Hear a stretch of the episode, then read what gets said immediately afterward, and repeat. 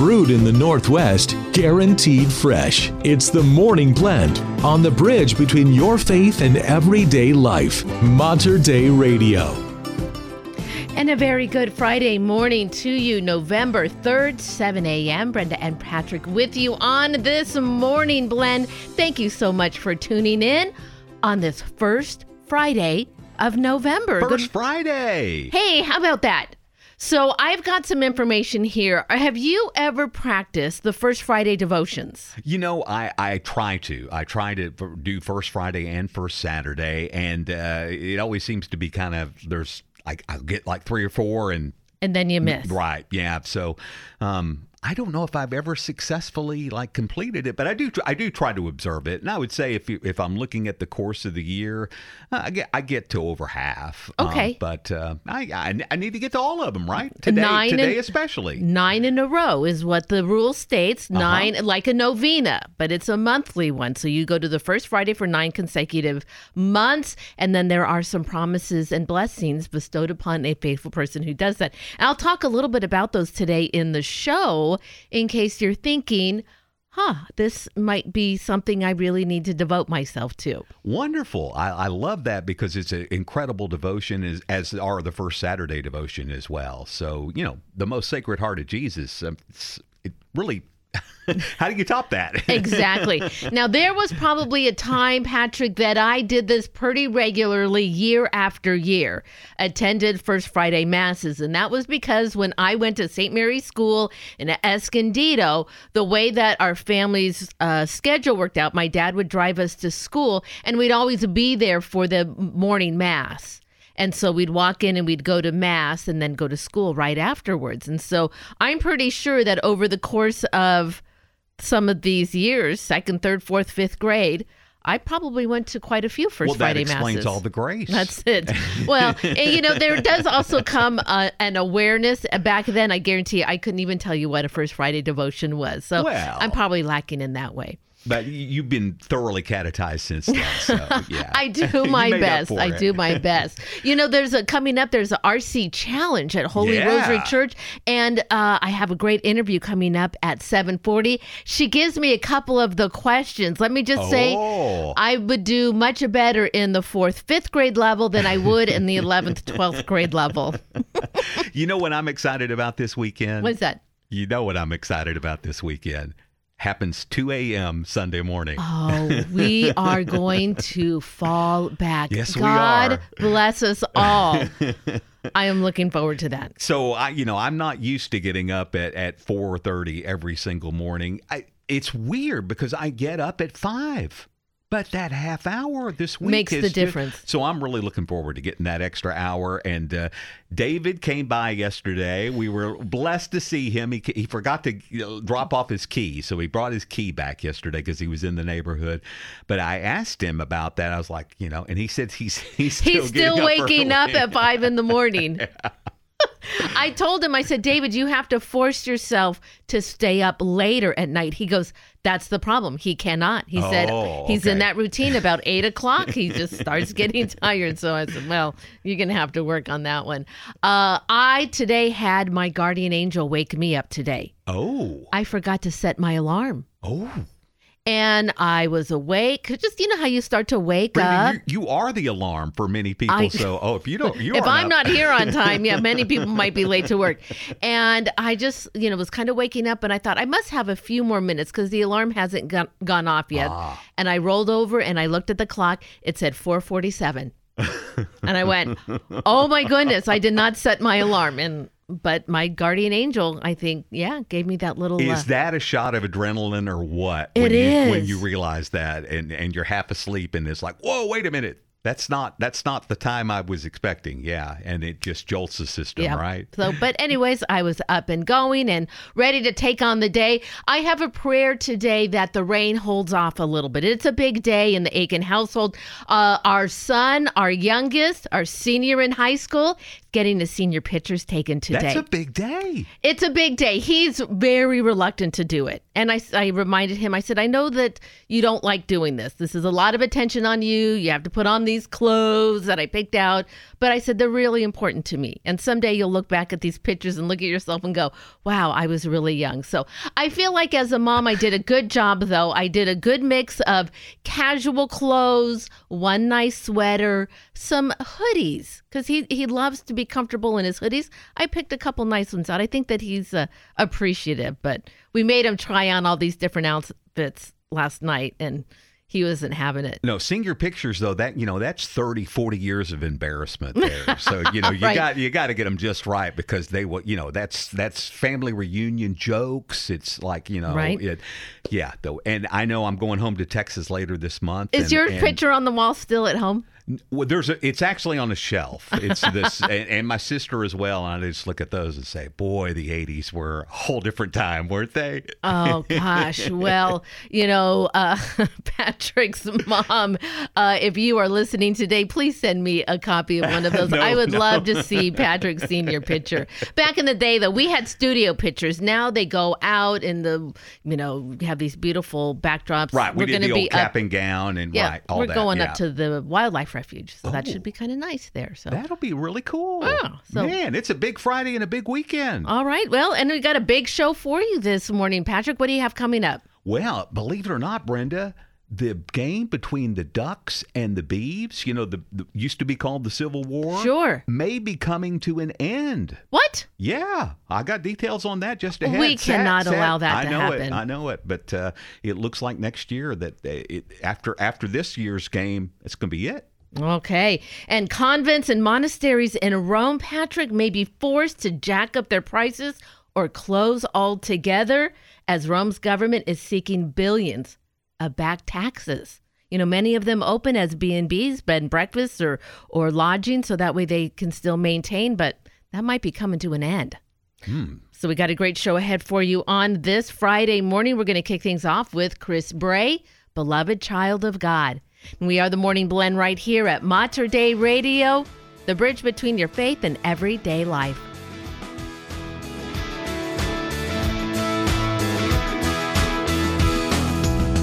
You have been running till now. Will you surrender? I'm calling you by my love. Will you answer? There's nothing that you can do that severs my love from you. So won't you come near to me? Just when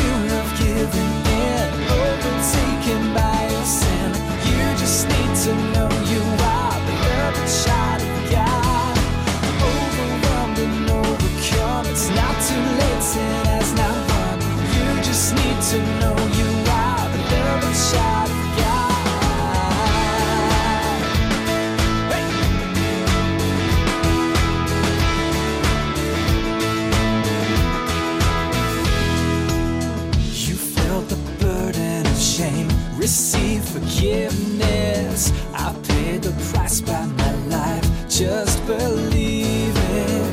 No matter what you have done, and my strength you can't overcome. So won't you confide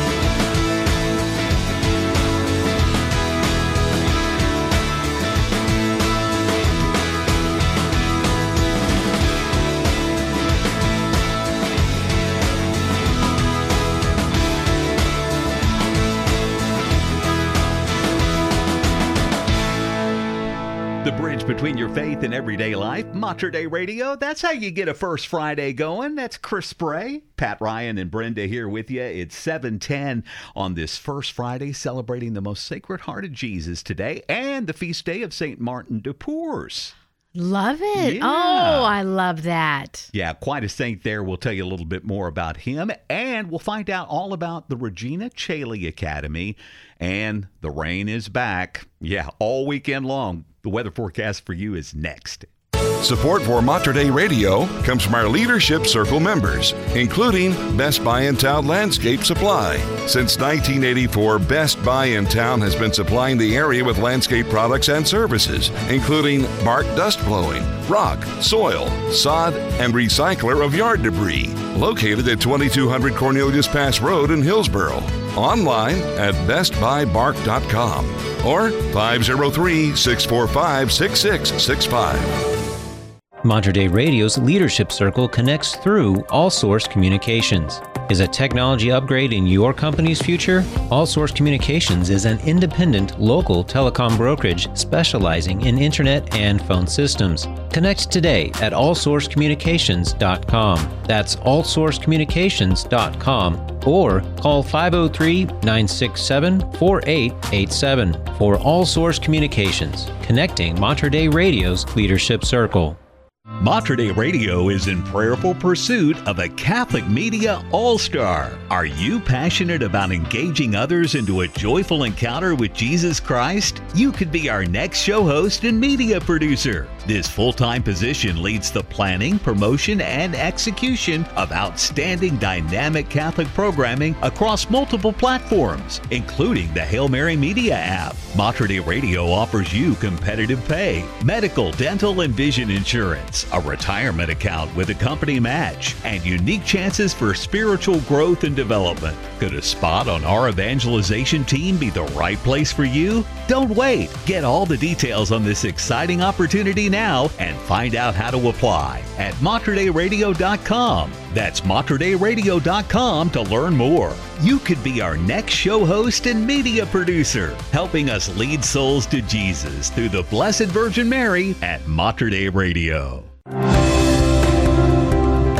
713 at Mater Dei Radio, the bridge between your faith and everyday life. And we're expecting the rain back this afternoon, uh, mainly after 4 o'clock tonight. It should see a high of 61 and maybe some sunshine before then, but that chance of rain 60% and then 100% for tomorrow. 100%. 100%. Sure thing, huh? Yeah, yeah. It's you're not going to avoid it tomorrow. So, and uh, maybe the same again on Sunday. Winds are going to be gusting up into the 30s. So, yeah, going to be a blustery weekend. Right now, we've got fog around. So be careful if you're on the road uh, in, in certain low lying areas, certainly where that fog is present. Well, currently it is 48 degrees at St. Joseph's Catholic Church in Vancouver. And 47 under the Fremont Bridge here in Portland at St. Patrick Catholic Church. They are based on a classical Catholic education foundation. Regina Caeli is a perfect fit for a family interested in homeschooling and strong Catholic curriculum. There's a benefit dinner coming up, but more importantly, joining us today to share why he chose Regina Caeli Academy for his family, it is Jeff Lindberg. Jeff, thank you so much for joining us today. Well, thank you, Brenda. I'm glad to be here.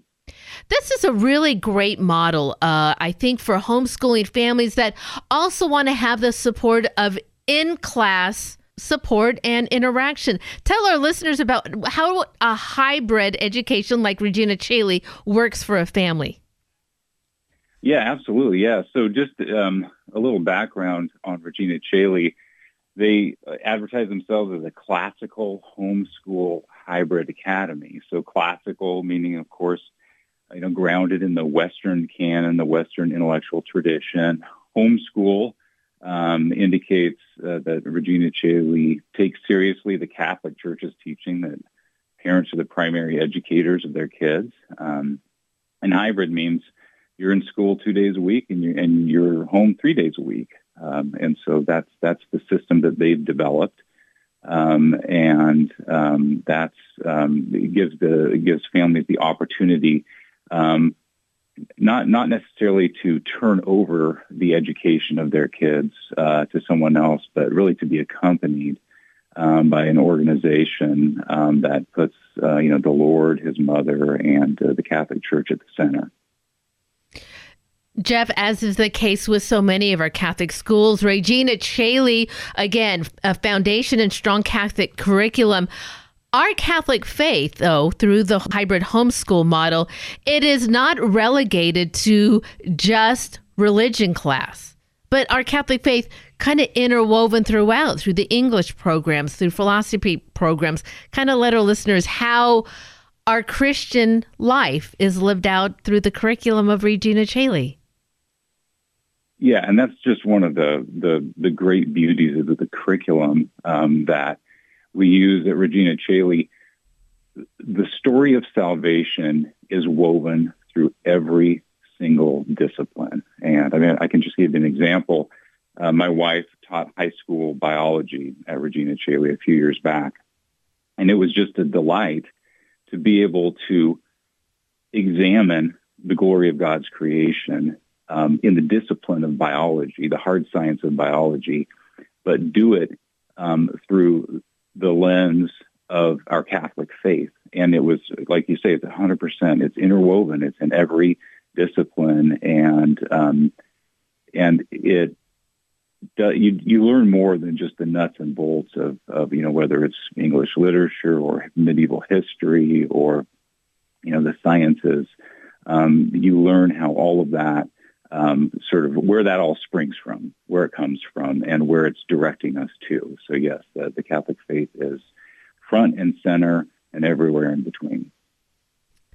If you are just tuning in, I'm talking today with Jeff Lindberg. He is a parent uh, with children at Regina Caeli Academy. It's based in Clark County, but open to a wide range of families that have the ability to just who want to have that classical Catholic education for their children. Jeff, the classes are elementary, middle school, all the way through high school. Now, as a parent myself, who I have a, a, senior in high school, I have seen some of the curriculum that he's been working on when it comes to science programs, when it comes to Algebra 2. I don't feel qualified. In fact, I really don't know how to teach that. Does Regina Caeli kind of account for families like that who need to have somebody teach the classes for them? Yeah, absolutely.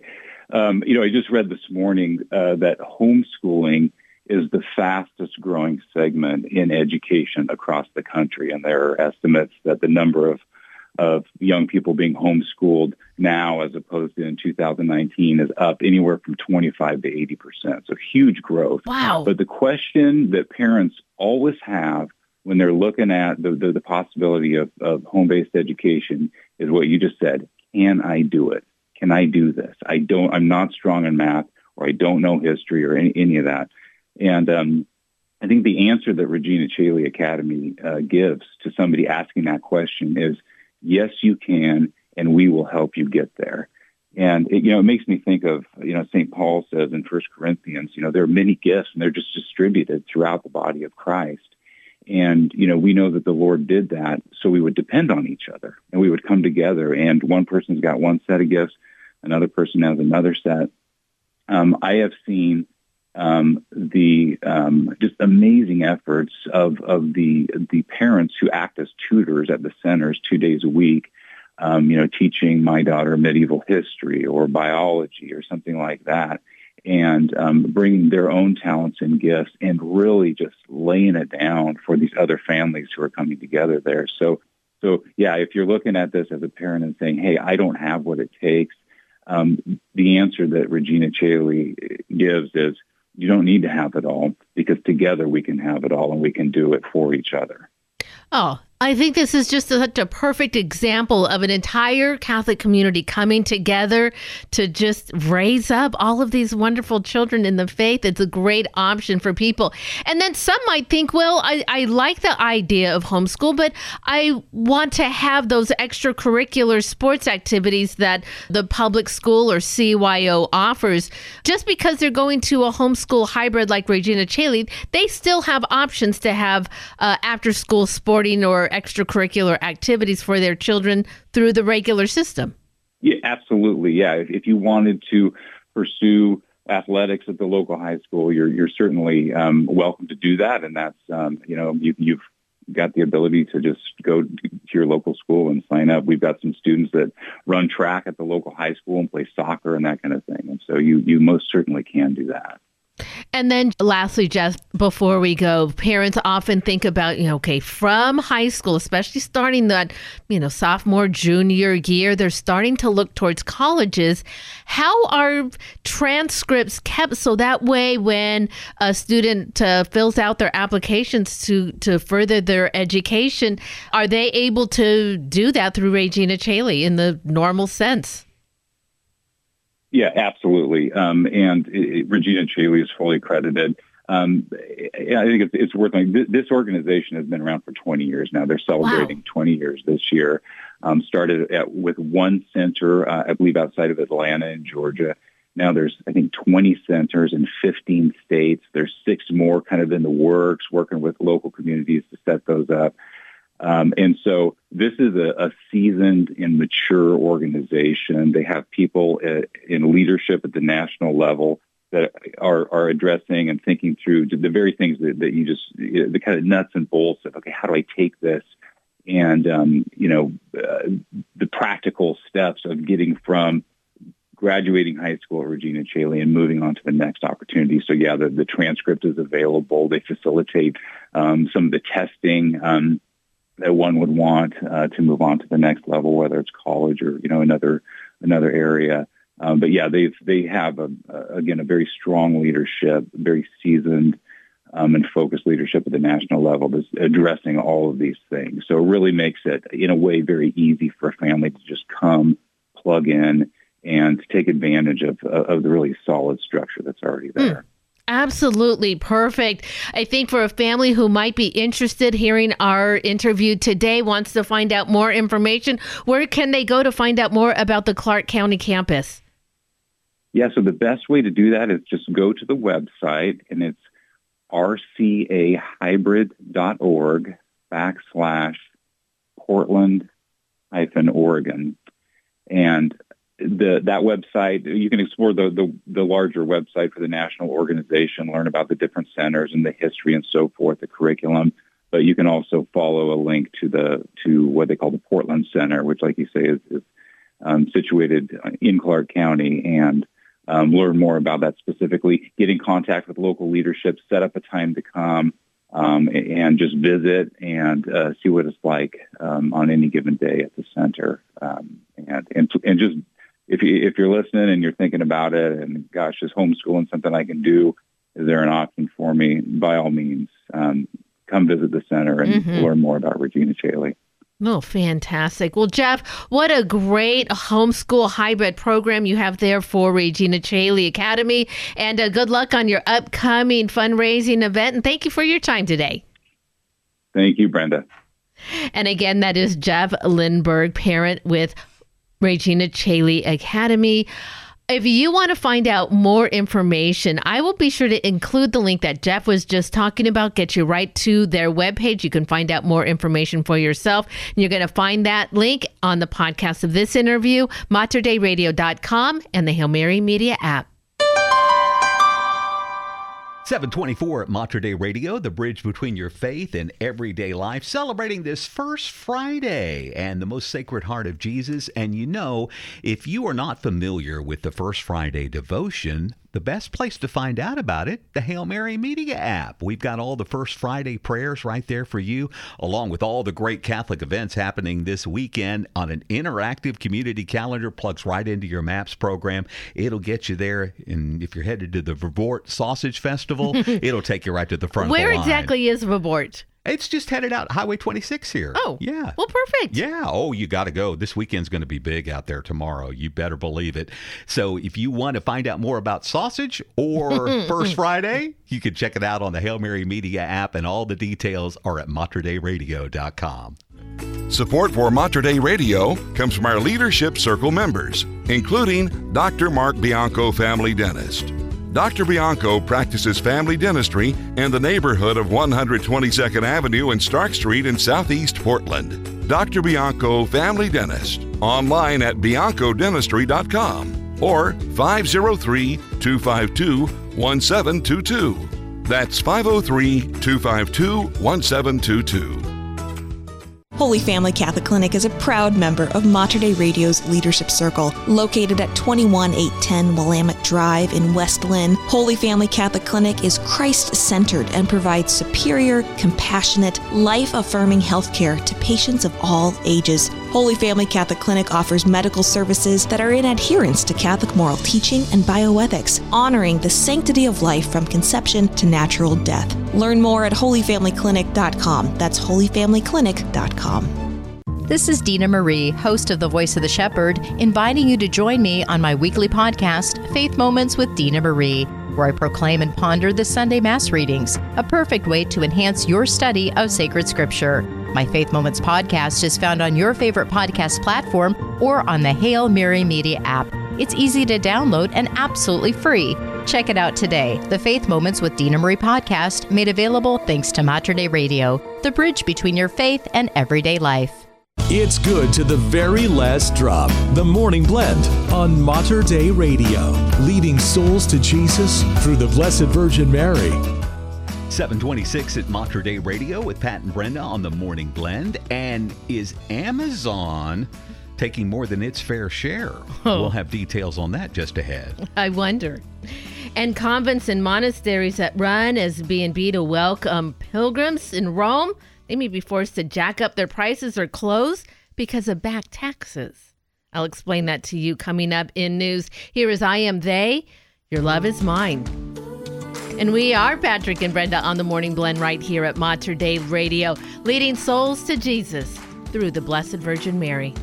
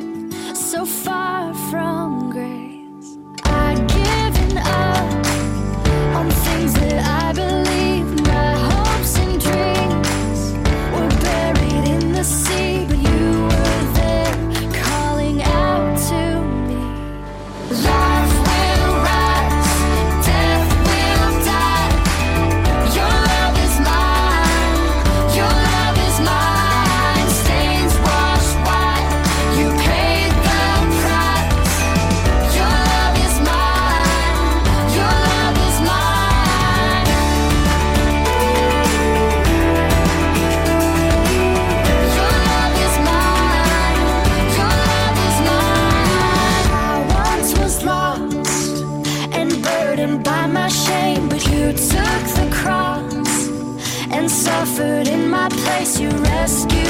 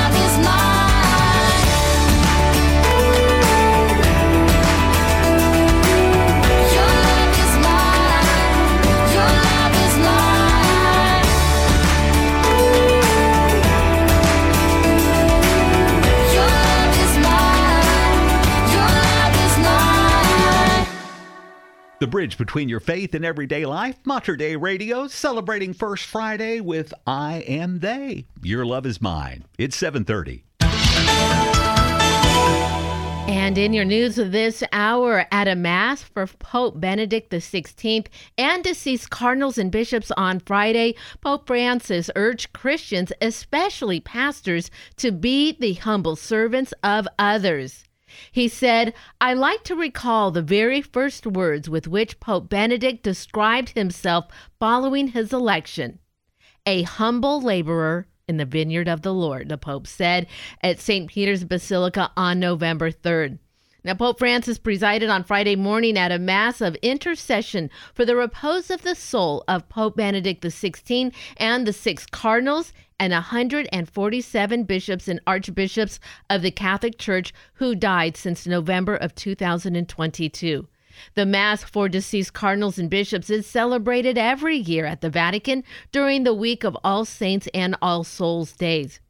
In his homily, Pope Francis reflected at length on the virtue of Christian humility, which he said is not simply one virtue among others, but the basic disposition of life, believing ourselves to be in need of God, making room for Him, and putting all our trust in Him. You know, in fact, the anniversary of Pope Benedict XVI's death, December 31st, 2022. That's when he passed away, New Year's Eve. He was 95 years old. A federal judge yesterday ordered counties throughout the state of Oregon to release criminal defendants from jail if they're not appointed a lawyer within seven days of their initial court appearances amid an ongoing public defense crisis. U.S. District Judge Michael J. McShane's ruling went beyond his August temporary decree that required the release of criminal defendants only in Washington County if they had been held for 10 days without a lawyer. As of yesterday, there were 14 indigent defendants housed in Washington County jails without access to counsel and 135 statewide. There are an estimated 2,700 individuals out of custody across the state, some awaiting attorneys for as long as 269 days. Visitors planning a trip to Rome and hoping to save some money by staying in a monastery, convent, or any other church run facility might do well to lock their rates in now because many of those outfits may soon be jacking up prices in order to pay off millions in back property taxes. Recently, the Episcopal Conference of Italy sent a letter to Italian bishops informing them that church run facilities in their diocese may be facing collection requests for unpaid property taxes from the period of 2006 to 2011 based on a recent ruling from the EU overturning exemptions granted in Italian law. Although precise figures are hard to come by, one conventional estimate is that the total in unpaid property taxes the Italian government now theoretically is required to collect could be somewhere between 3.7 and 11.6 billion dollars.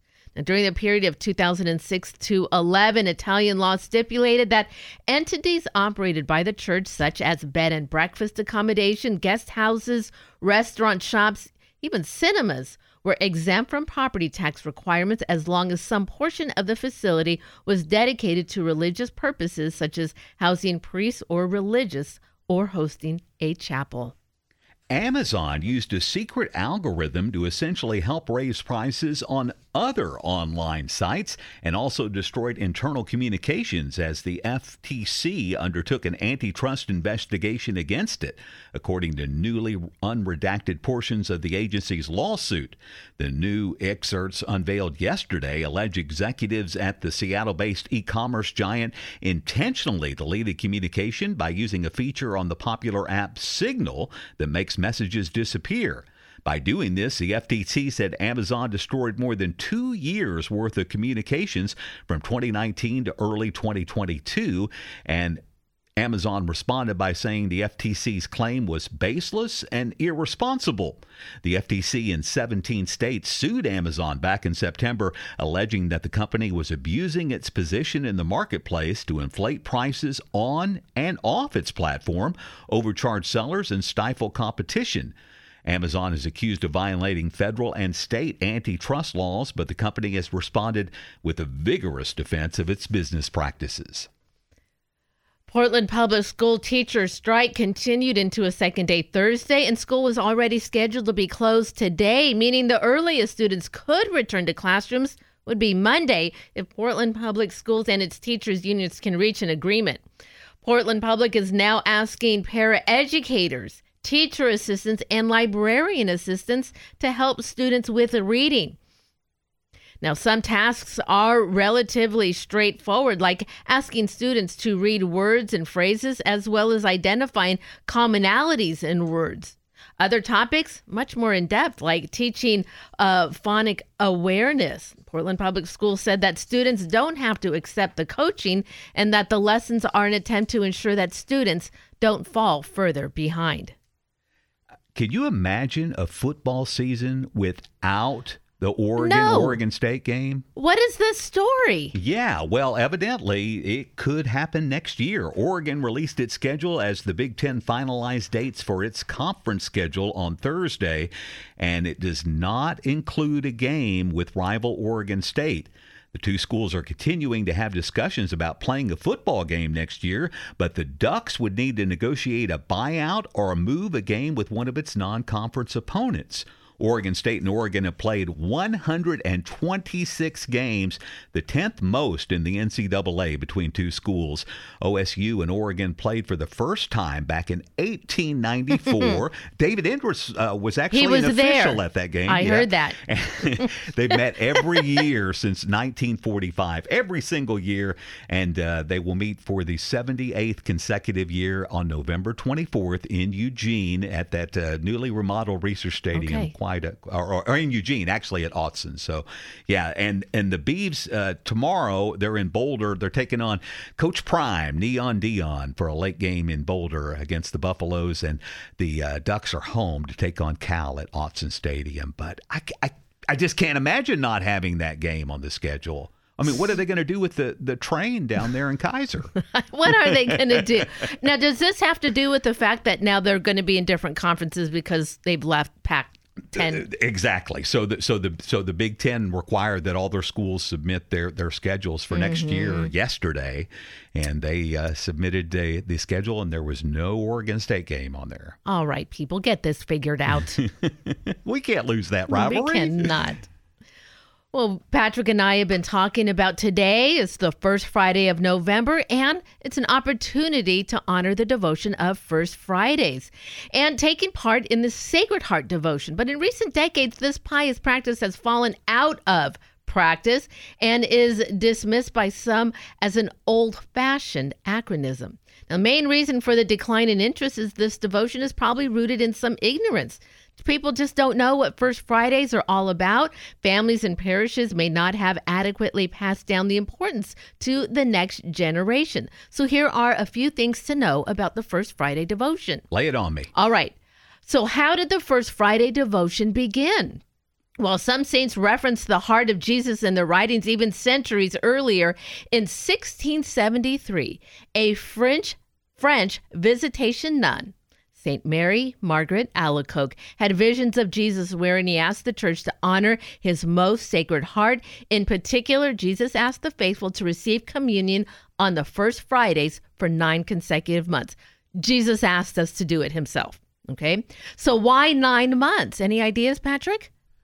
Well, nine is is one of those you know ordinal numbers. So. It's a number, right? It's a, a novena. We pray Sure. a novena, right? So it's a type of novena. It's divisible by three, which is the Trinity. and nine is the number associated with the number of days the apostles spent in prayer before Pentecost. Right. They were in the upper room for nine days, Ah. and that's where it starts. Nine. learned so something. any novena.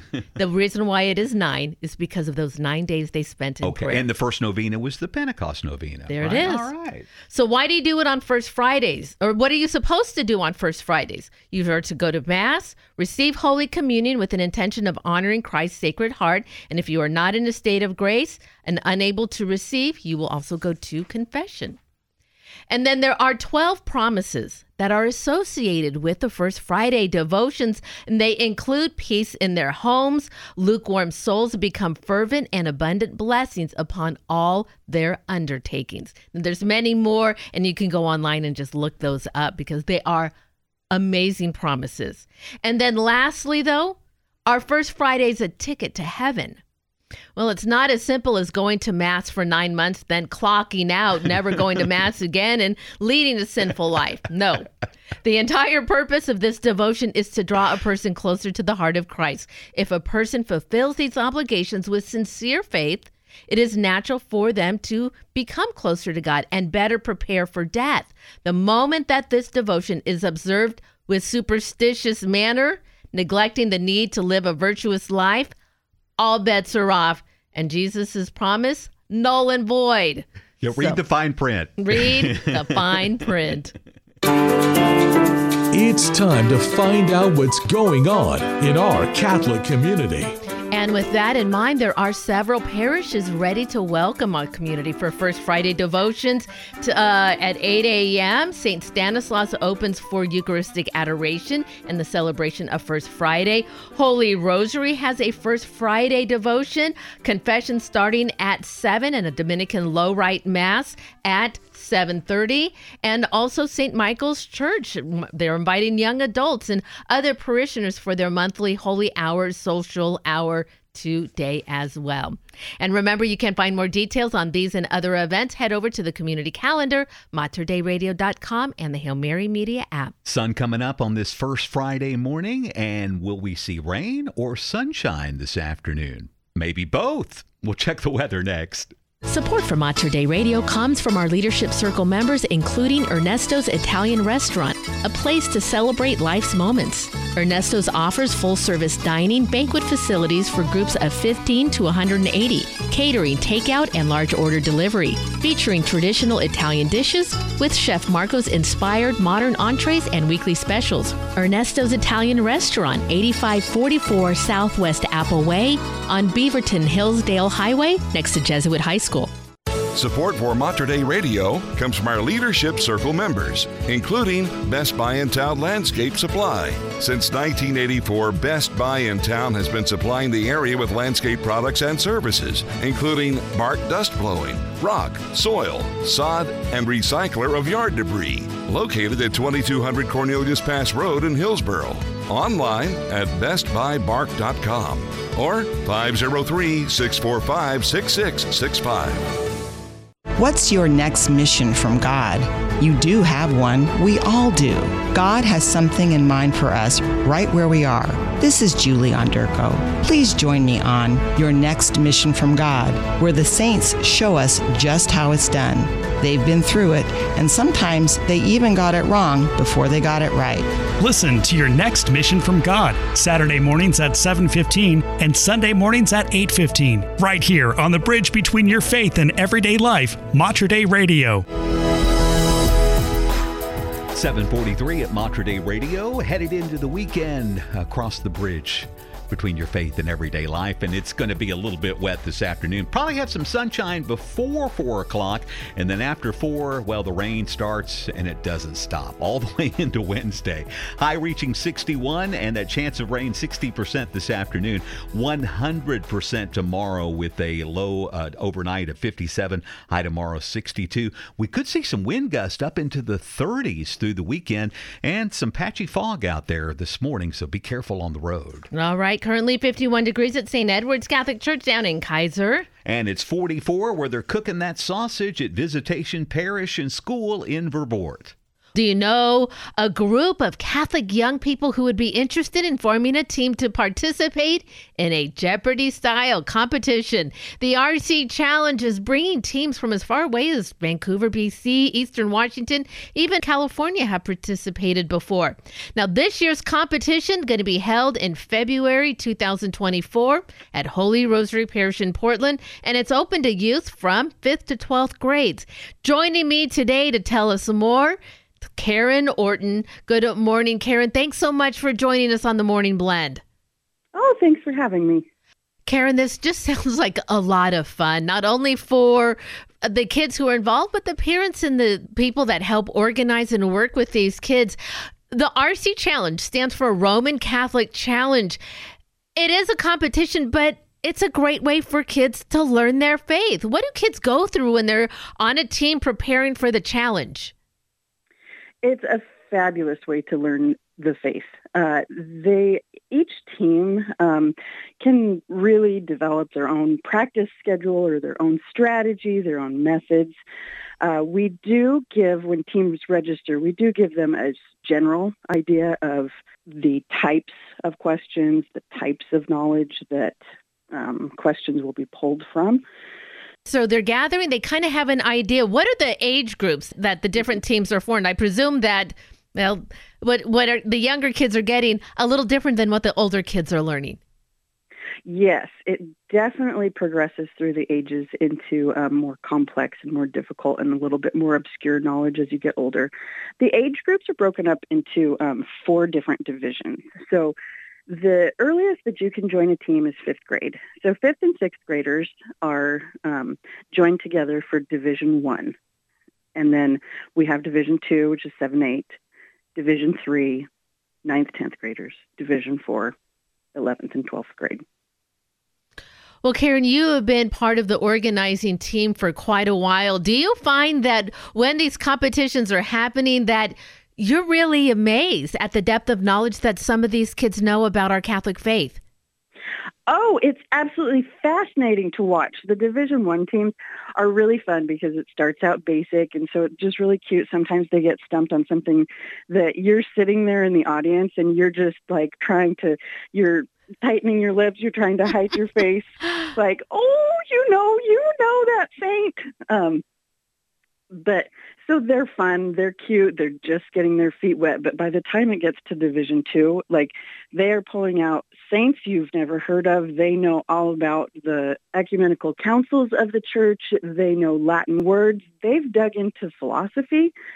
And so by the time it gets to those Division 4, 11th, and 12th graders, like they are really digging into the depths of our Catholic faith and learning so much. It's really impressive the vocabulary that they learn and just uh, all the church history, church wow. culture. Mm-hmm. Everything that they're uh, into.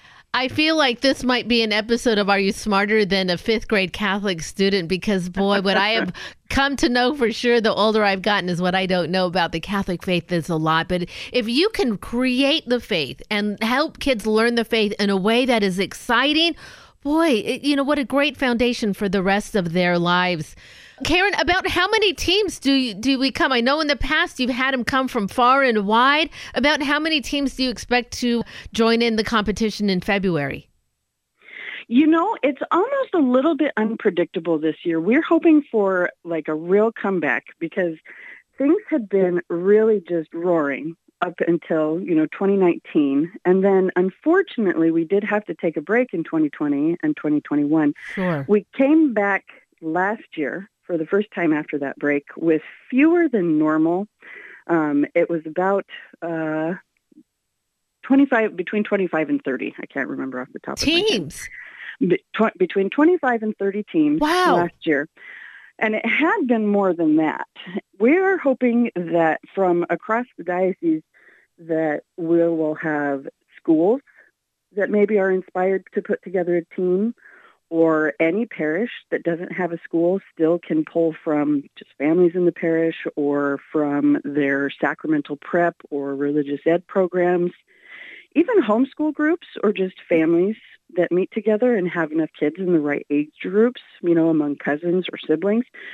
Anybody that wants to dig into the faith can go ahead and put a team together and uh, really the only thing that you need to do to be able to get started with that is have a coach who can be the contact person. Okay. And then how many kids make up a team?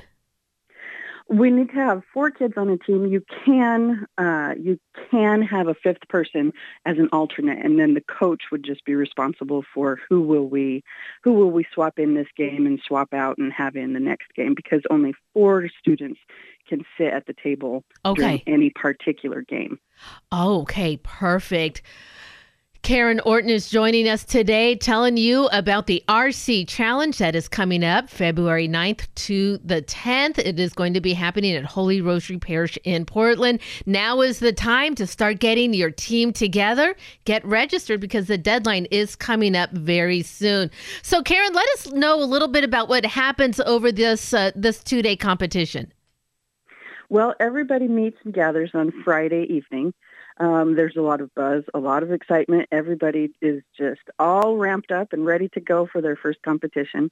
And then we get a couple of good games in on Friday. And then the next morning, you come back early Saturday morning and you have the rest of the day. And it is an elimination bracket style tournament. And so teams will play each other. Um, up through the brackets until we have a first and second place team that go against each other for the championship round.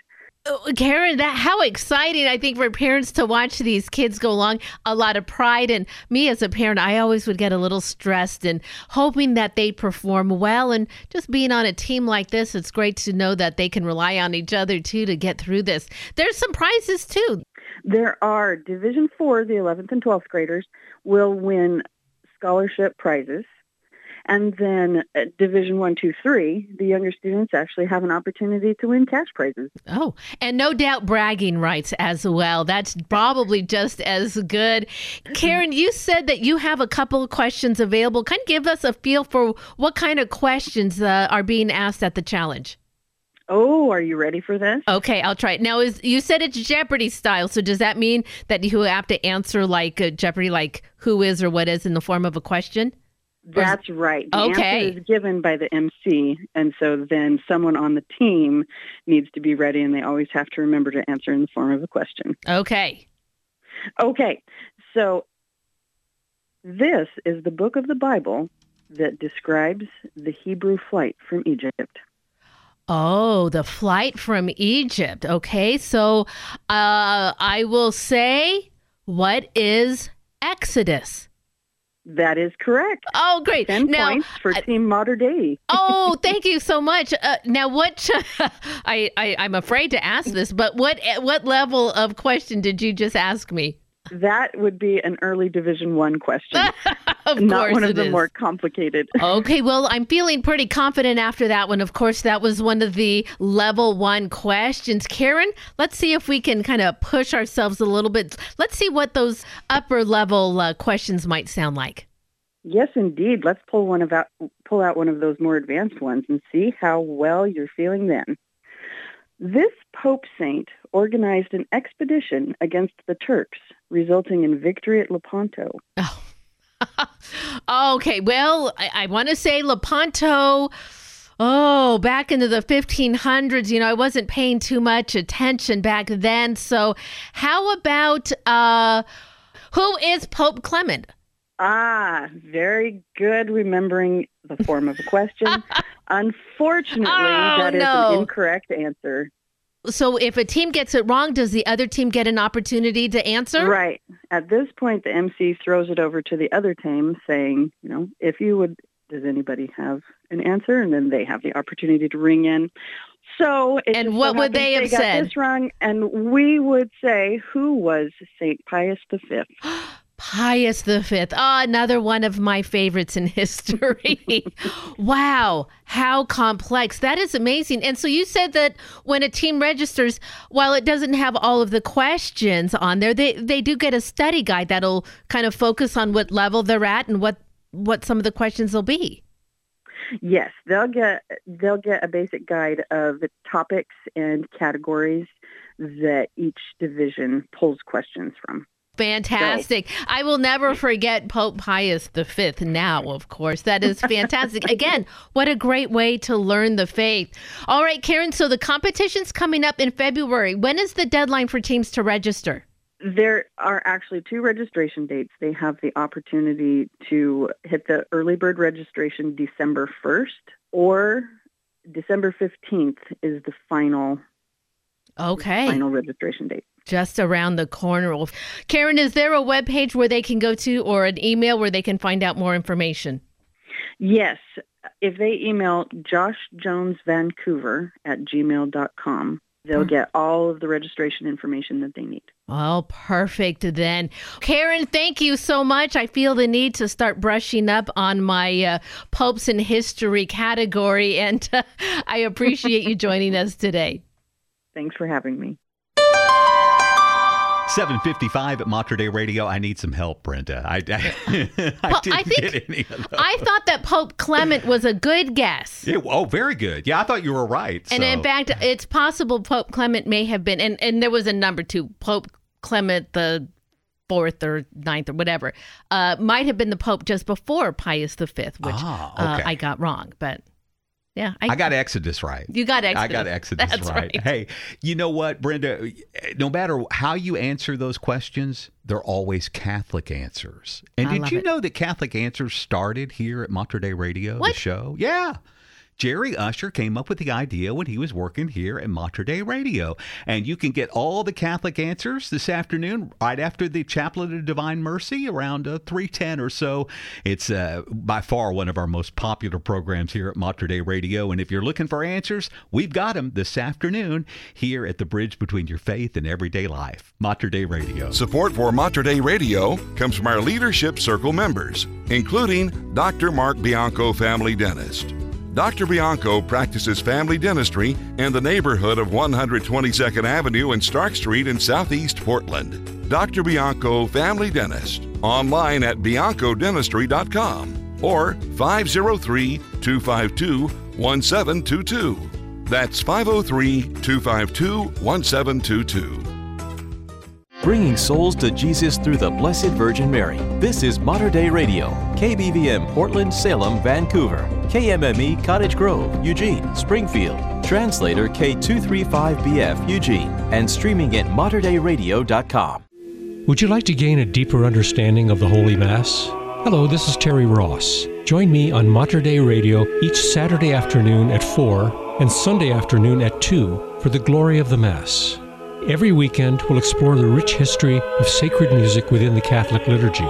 Increase your appreciation for the beauty and sanctity of Catholic sacred music with the glory of the Mass Saturday and Sunday afternoons on Mater Dei Radio, the bridge between your faith and everyday life.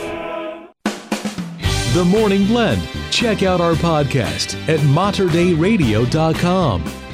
757 at Mater Dei Radio, and vocations are growing. At least they are at Mount Angel. Details on that just ahead. And fans of The Chosen getting a little Christmas surprise. I'll tell you about it coming up right after Awaken the Saint.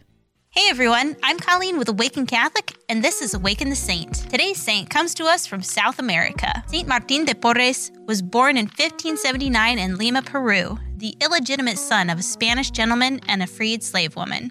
After a couple years in primary school, he was placed under the tutorship of a barber slash surgeon in order to learn the art of cutting hair as well as medicine. Now, by Peruvian law, no one of African or indigenous descent could become full members of a religious order, and being mixed, Martin was no exception. In fact, he was often put down for his racial heritage and for being illegitimate, but he did not allow this discrimination to hold him back from the life he desired. Martin loved God above all things, and he wanted to become a monk so that he could fully serve him. So he looked for a way into the order of Dominicans. At the age of 15, he was received into the monastery as a servant boy, doing the most menial tasks, and in turn, he was allowed to wear the habit and live with the religious community. While there, he used his skills as a barber and a healer, and also spent some time working in the kitchen, the garden, doing laundry, and distributing money to the poor. After eight years of service, the prior Juan de Lorenzana decided that it was not fair to refuse Martin to be a Dominican brother based on his race. He chose to overstep the law, allowing him to become a full member of the community at the age of 24. Martin demonstrated such a profound love for the Blessed Sacrament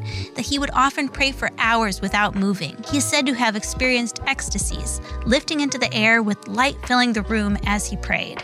Martin's heart was so pure and humble that one time when he learned the convent was in financial trouble, he begged his superior to sell him as a slave in order to pay off the debt. Obviously, his superior found this suggestion admirable, but out of the question. Eventually, he was placed in charge of the infirmary. Soon, miracles started to happen around him. People were being healed through meals he prepared or even after he brought them a simple glass of water. He quickly became known for his compassionate heart that loved without distinction between social classes, race, or religion. Martin's heart was so much like Christ that at one point he brought an old beggar covered in ulcers and laid him on his own bed to care for the man. When a fellow brother protested, Martin only replied, Compassion, my dear brother, is preferable to cleanliness. When a plague hit Lima, many of the friars fell sick. They were placed in a distant part of the convent, locked off from the rest of the brothers. But Martin is said to have miraculously passed through the locked doors to care for them. His love extended to all the needs he saw around him. When he died at the age of 60 in 1639, tales of his holiness were widespread throughout the surrounding areas, and countless people came to pay their respects. Martin's life was miraculous, not only for his many miracles, but also for his pure love and humility that could only come through an intimate relationship with Jesus. I pray that we too grow closer to Christ in the Eucharist and learn humility through constant prayer, through fasting, and abandonment to the divine will. St. Martin de Porres, pray for us.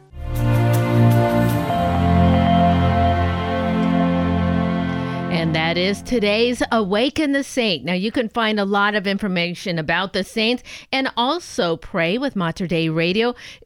if you download today the free Hail Mary media app, details at materdeiradio.com. It's 801. U.S. Secretary of State Antony Blinken is back in Israel this morning, urging officials there to do everything in their power to protect civilians caught in the fighting in Gaza and ensure they receive humanitarian aid while underscoring the country's right to defend itself. Israel, meanwhile, warned that it's on high alert for an attack on its border with Lebanon as fears grow that the conflict could widen. Israeli troops tighten their encirclement of Gaza City, the focus of their campaign to crush the enclave's ruling Hamas militants. This is Blinken's third trip to Israel since the war began, and he also plans to visit Amman, Jordan. It follows President Joe Biden's suggestion for a humanitarian pause in the fighting. The aim would be to let in aid for Palestinians and let out more Palestinians who hold foreign passports and are wounded. Passengers who were aboard a flight diverted to the Portland International Airport when an off duty Alaska airline pilot allegedly tried to shut down the engine mid flight. They have filed a class action lawsuit against Alaska Airlines and its affiliate, Horizon Air. The lawsuit blasts the airline for an alleged lack of a rigorous screening and standards for pilots and those in the jump seat, as well as self serving public statements that the complaint says tried to downplay the incident. The failure to prevent Emerson from being in the cockpit breached a duty of care to its passengers, the lawsuit claims. Emerson had been riding in the cockpit jump seat on a flight from Everett to San Francisco when he allegedly attempted to activate the fire suppression system in both engines, which would have caused them to shut down. The two pilots prevented him from shutting down the in- engines, investigators say, and he was subdued and removed from the cockpit. Emerson was then arrested after the flight landed at Portland International Airport. The lawsuit cited concerns of pervasive mental illness among pilots. Experts have said that many pilots avoid mental health care for fear of being grounded. The monks of Mount Angel Abbey will be celebrating the priestly ordination of Brother Charles Borromeo Gonzalez tomorrow morning at 9. Bishop Liam Cary of the Arch or the Diocese of Baker will be the ordaining prelate and principal celebrant for the Mass tomorrow up on the hilltop. The ordination liturgy will also be live streamed, and you can catch that on Mater Dei Radio's Hail Mary Media app. We've got that stream from the Abbey, and uh, it's going to be so exciting to see Brother Charles become Father Charles. You know, he was with us for the Sherathon back in the spring, and uh, oh, what a what a neat young man. Oh, absolutely. the holiness just comes off of him. I've but- had the blessing of talking to him a few times for different interviews, and he joined us. Remember when Mater Dei Radio hosted an event down there at, at the brewery, and I- he was how could I there with Brother that? Justin. Absolutely. The Lord bless you and keep you. The Lord make his face shine on you and be gracious to you. The Lord turn his face toward you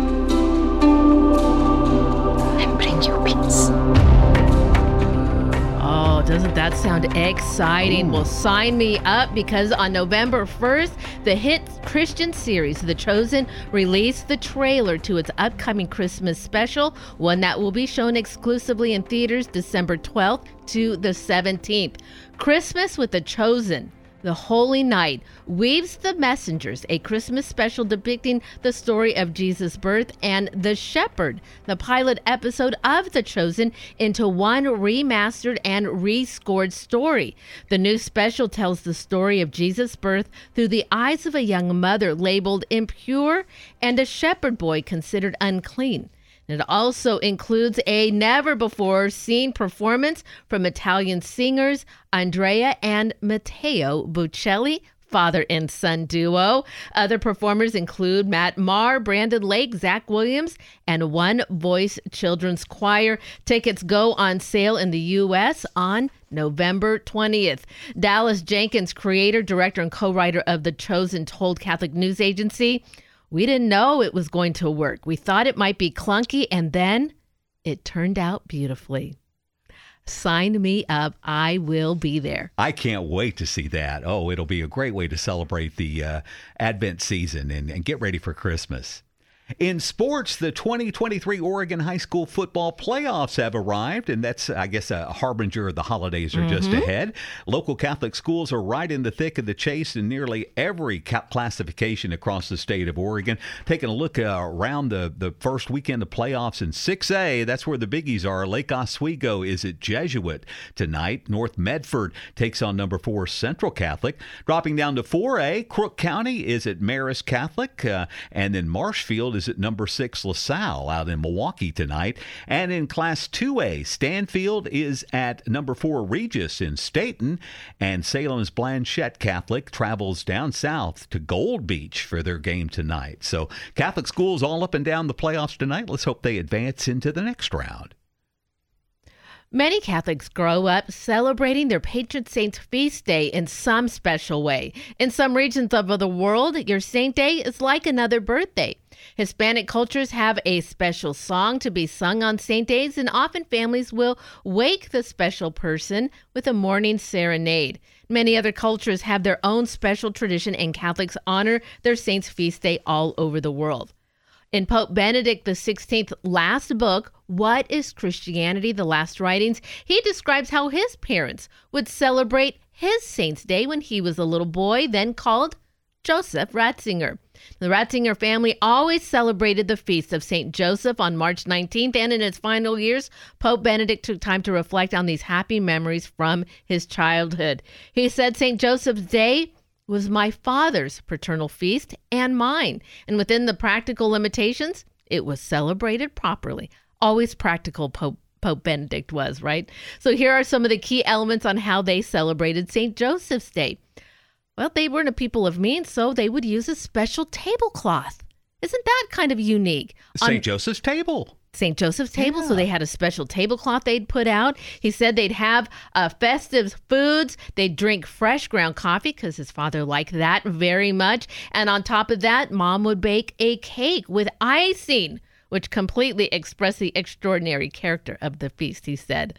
Uh, flowers were often there, primroses, he said. And there was also a small gift for both father and son. He said, Most times my mother, with her savings, somehow managed to buy an important book. Now, altogether, these elements seem simple on a festive day for little Joseph Ratzinger, but in this way, he said, the special quality of the feast day of St. Joseph was tangible from early morning on.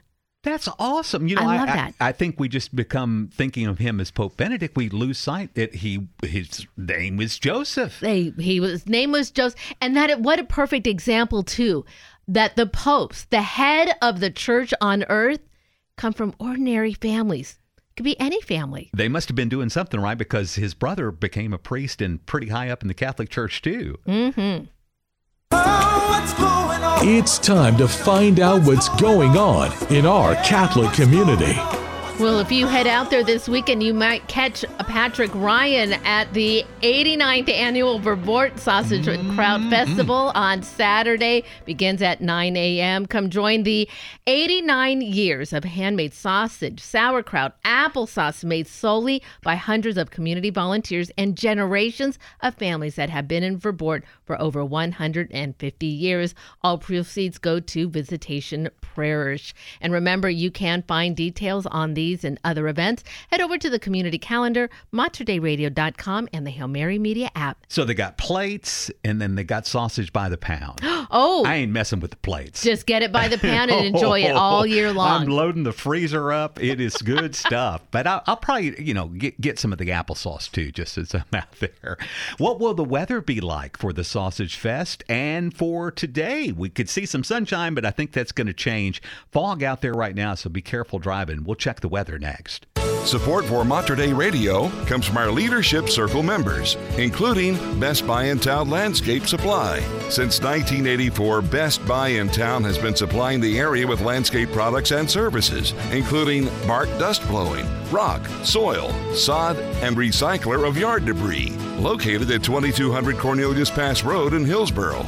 Online at bestbuybark.com or 503 645 6665. Join Mater Dei Radio and Holy Cross priest Father Jim Gallagher in prayer with the morning offering.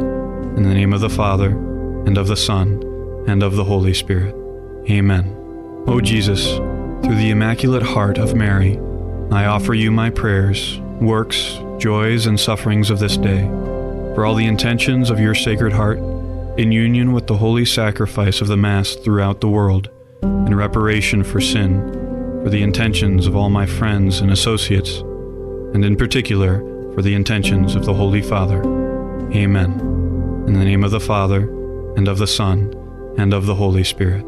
Amen. For more prayer resources and to let us know how we can pray for your intentions, please visit materdeiradio.com. Healthcare sharing has been around for decades and began out of the Christian tradition of neighbor helping neighbor. That's the premise Solidarity Health Share was built on. We're a nonprofit medical cost sharing ministry in which our family of members share in each other's eligible medical expenses. Solidarity Health Share is not insurance, but an alternative way to pay for medical costs that adheres to Catholic Church teachings. We never share into medical care that goes against our morals. More information at solidarityhealthshare.org. The Catholic Church dedicates the month of November to the holy souls in purgatory. Join Mater Dei Radio as we unite with the communion of saints. We pray daily for the souls of all the faithful departed and for the intentions of the living through our broadcast of the celebration of the Holy Mass, the Holy Rosary, the Chaplet of Divine Mercy, and uplifting spiritual reflections. We also pray for your specific intentions on Mater Dei Radio's prayer hotline our dedicated team of intercessors is ready to hear from you now at 503 285 3737. That's 503 285 3737. Or send your intention through materdeiradio.com and the Hail Mary Media app. Unite with us throughout November as we pray for the holy souls and your intentions at Mater Dei Radio, leading souls to Jesus through the Blessed Virgin Mary.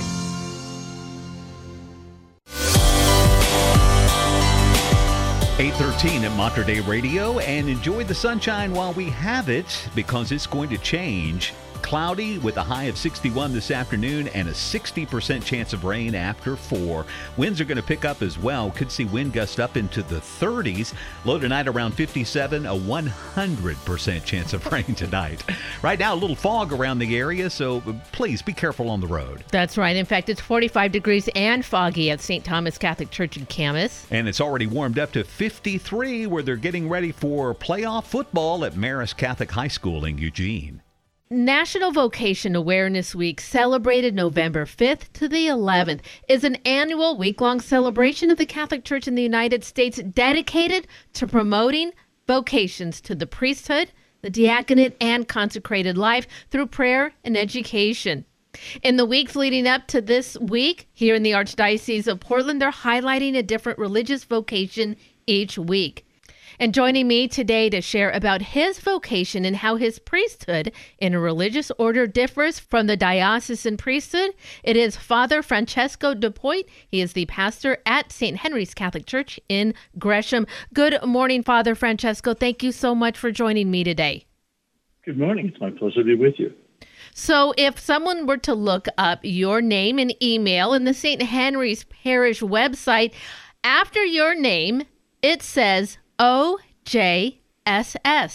Tell our listeners about what that stands for and what are the charisms of your order. Well, I'm a part of a, a small clerical association that was founded in the 90s. Uh, the work of Jesus the High Priest, and those those letters represent the Latin form thereof, Opus Jesus Summo Sacerdotum. Um, we're a small community. We have about 65 priests and about 200 sisters at the moment, so I guess not that small anymore. Um, yeah, we were founded in the 90s, really along with so many other groups, um, kind of as part of this renewal process that we've been seeing in the church with the foundation of many new groups with different new charisms. Ours happens to be to work very much for the renewal of the priesthood, renewal of the church, by bringing uh, the church and, and the faithful back to a life of the sacraments, to this faithfulness to the Holy Father, to a, a, deep Marian devotion. We also promote very much the, the divine mercy. And so these kind of become the, the real pillars and the foundations of, of what our spirituality is. And so as such, we work as missionaries in quite a few different countries of the world. Um, and with a charism that broad, it allows us to work, be it in schools or guys, some are in the Vatican, others are in parishes like here in the States. Father Francesco, you were highlighted in a recent social media post from the Archdiocese of Portland where you say, My vocation story can only be understood in the Eucharist, which has been a theme throughout my life. Please, can you explain that for us? You know, it started for me. Um, I was living in Denver at the time as a high school student, and I had gone to World Youth Day. After returning from World Youth Day, I, I spoke with a priest um, who said to me at the time, whatever your vocation might be, if you're called to be a priest or or, or to uh, to be a family father, whatever the case might be, it will be in your fidelity to the Eucharist that you're faithful to your vocation. And he encouraged me at that time to start going to daily mass and or adoration as was possible. And I was fortunate that the church that I was in had daily adoration, sorry, perpetual adoration every day, and also a daily mass early enough in the morning that I could start going to that. And that really became um, the foundational part of my vocation. And it's been true throughout my vocation that the more faithful I was to my devotion to the Eucharist, to taking that time in prayer before the Blessed Sacrament, to prayerfully taking part in, in the Eucharist, the more joyful and successful and fulfilled I was in my vocation. If you are just tuning in, I'm talking this morning with Father Francesco Dupuit. He is the pastor at St. Henry's Catholic Church in Gresham and is part of the order Work of Jesus the High Priest. So while you are a pastor at St. Henry's in Gresham, I imagine all of that work as a pastor the same, whether you're a religious ordered priest or a diocesan priest. But maybe for our listeners, explain how you see being a priest in a religious order differs than the diocesan priests that we would most ordinarily come across in our parishes? I mean, I guess the biggest difference is the diocesan priest belongs truly to his diocese. We, being a missionary community, um, can be sent virtually anywhere. I started my, my first vocation or my first parish was in Uruguay. Uh, after that, I spent 12 years in Kazakhstan, which is then quite a shift to go from there to here. Um, so that obviously is a difference in that I can end up serving literally anywhere in the world. But once you get down to it, once I'm in a parish, we're a pastor. We're a father for the people that are entrusted to us the same. In that, that regard, it doesn't differ between diocesan or religious because we're there entirely for the people that the Lord has entrusted to our care. Father, you were the pastor there at St. Henry's. It has a growing Hispanic community. How do you see the life of the church expressed in your particular parish? Well, we're very fortunate um, in that we do have such a vibrant uh, bilingual community. We have the, the, the Anglo side was where it began, but it has grown and continues to grow with our with our Hispanics. And I have to say, one of the things that I've been really placing an emphasis on since I arrived is to integrate those communities, to try to make them more and more one family.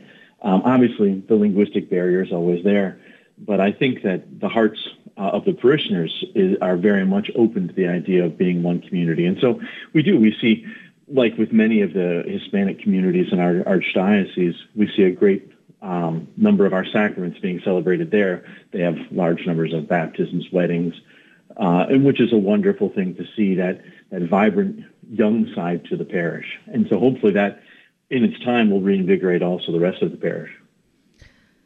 Father, as we talked about earlier, that you talked about your vocation can only be understood in the Eucharist. While there is that language barrier in your own parish, which at times makes it difficult to relate the unity in the Blessed Sacrament. That is the vocation story of your parish. Tell our listeners yeah. about how the Eucharist, how is that the center of a parish life there? I mean, truly, all parish life begins from and flows back towards its Eucharistic devotion. That is the very reason we even have the churches. I mean, in a very literal sense, the center of every church is the tabernacle with the Blessed Sacrament. And that's not just symbolic, that is also um, very much the spiritual reality. The life of a parish depends entirely on its Eucharistic devotion. If we lose that genuine love of Jesus in the Blessed Sacrament, if our faith begins to wane and we and it becomes this superficial, this is our gathering space, as opposed to this is where we come to encounter Christ in the Eucharist, that is the death knell of a parish. That is a parish that is on its last legs and has only a short time to live before the people start to filter away and and and and leave. On the other hand, where there is that genuine, fervent love of the Holy Eucharist, where you find people who are truly aware, I am in the presence of God, then even if they're not as catechized as, as one might like, still that devotion begins to flourish, that love begins to flourish, and it's infectious. It draws other people in. It makes other people realize I'm in the presence of something which is beyond me, which transcends me, and that I need. Father Francesco Dupuy is the pastor at St. Henry's Catholic Church talking to us today about his vocation. Father Francesco, I really appreciate your time and sharing your journey with us today. Before we go, will you end us in prayer and your blessing? Yes. So now, especially in this year of Eucharistic revival, in a very special way, we pray that the Lord may inspire in our hearts a deeper love of him, that we may be given this grace and this blessing to recognize him in the Eucharist and to recognize that He is truly with us always until the end of times, in all of our needs and all of our necessities. And so we ask the Lord's blessing now upon all of our listeners, that the Lord may bless you, that He may bless your families through you, that He may truly accompany you, heal you, console you. God the Father, the Son, and the Holy Spirit. Amen. Father Francesco, thank you so much for your time today. God bless you, and thank you so much for your vocation to priesthood in our community. Thank you very much. It was a pleasure to be with you. 822 at Mater Dei Radio, the bridge between your faith and everyday life. And we're getting ready for that holiday season. And you know, if you've got family and friends coming over throughout the holidays, you can never have enough room. Let us help you with that, and you can help us at the same time. Of course, we're talking about Mater Dei Radio's vehicle donation program. If you've got a used car, truck, van, RV, or boat, if it's got a motor, chances are we can get it into the vehicle donation program, clearing space for the holidays around your place and helping create Catholic radio and make it stronger. It's a win win situation. It's the vehicle donation program at materdeiradio.com. Support for Mater Dei Radio comes from our Leadership Circle members, including Dr. Mark Bianco, family dentist. Dr. Bianco practices family dentistry in the neighborhood of 122nd Avenue and Stark Street in Southeast Portland. Dr. Bianco Family Dentist, online at biancodentistry.com or 503 252 1722. That's 503 252 1722. Support for Mater Dei Radio comes from our Leadership Circle members, including the Catholic Youth Organization and Camp Howard. CYO offers local youth positive sports activities throughout the school year and summer camp programs at Camp Howard near scenic Mount Hood. Sports and camp registration information can be found on the web at cyoCampHoward.org. That's cyoCampHoward.org. Support for Mater Dei Radio comes from our Leadership Circle members, including University of Portland, dedicated to excellence and innovation in the classroom. Ranked as one of the top colleges in the West by U.S. News and World Report, the University of Portland is home to robust undergraduate and graduate programs in its colleges of arts and sciences and its schools of business, education, engineering, and nursing. Learn more at up.edu. Hello, I'm Kevin Doran. And I'm Carla Wehrman, co host of Sunday Commentary. Join us every weekend on Mater Dei Radio, Saturday mornings at 7 and Sunday mornings at 8, as we break down the scripture readings so you can better prepare to enter into the beauty and mystery of the Holy Mass. It's fun, fast, and faith filled. Let us share our love of the good news with you. Saturday mornings at 7 and Sunday mornings at 8 on Mater Dei Radio. The bridge between your faith and everyday life. It's the cup that refreshes. The Morning Blend on Mater Dei Radio. 825 at Mater Dei Radio, leading souls to Jesus through the Blessed Virgin Mary on this first Friday as we celebrate the most sacred heart of Jesus. And coming up, Brenda, could November 24th be the last football game between Oregon and Oregon State? Say it's not so, but It's it looks like so. it might be. Yeah, we Hmm. got details on that ahead. All right, and convents and monasteries in Rome may be forced to jack up their prices for uh, people who stay and pilgrims or close altogether. The U.S. government, the Rome government, coming after back property taxes. I'll explain that to you coming up in three minutes. It is Jamie Tita now and surrendering.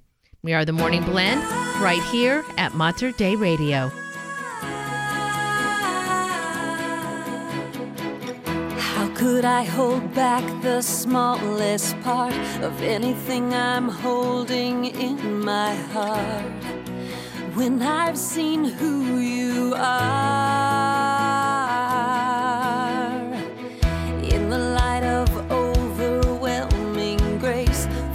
Matchless glory of your name, I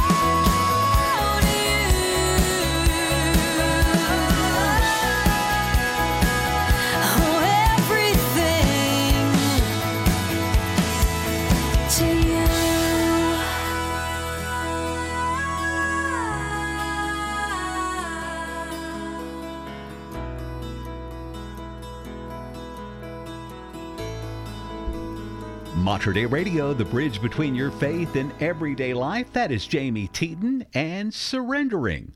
It's 8:30 on this first Friday. At a Mass for Pope Benedict XVI and deceased cardinals and bishops on Friday, Pope Francis urged Christians, especially pastors, to be the humble servant of others. He said, I like to recall the very first words with which Pope Benedict described himself following his election.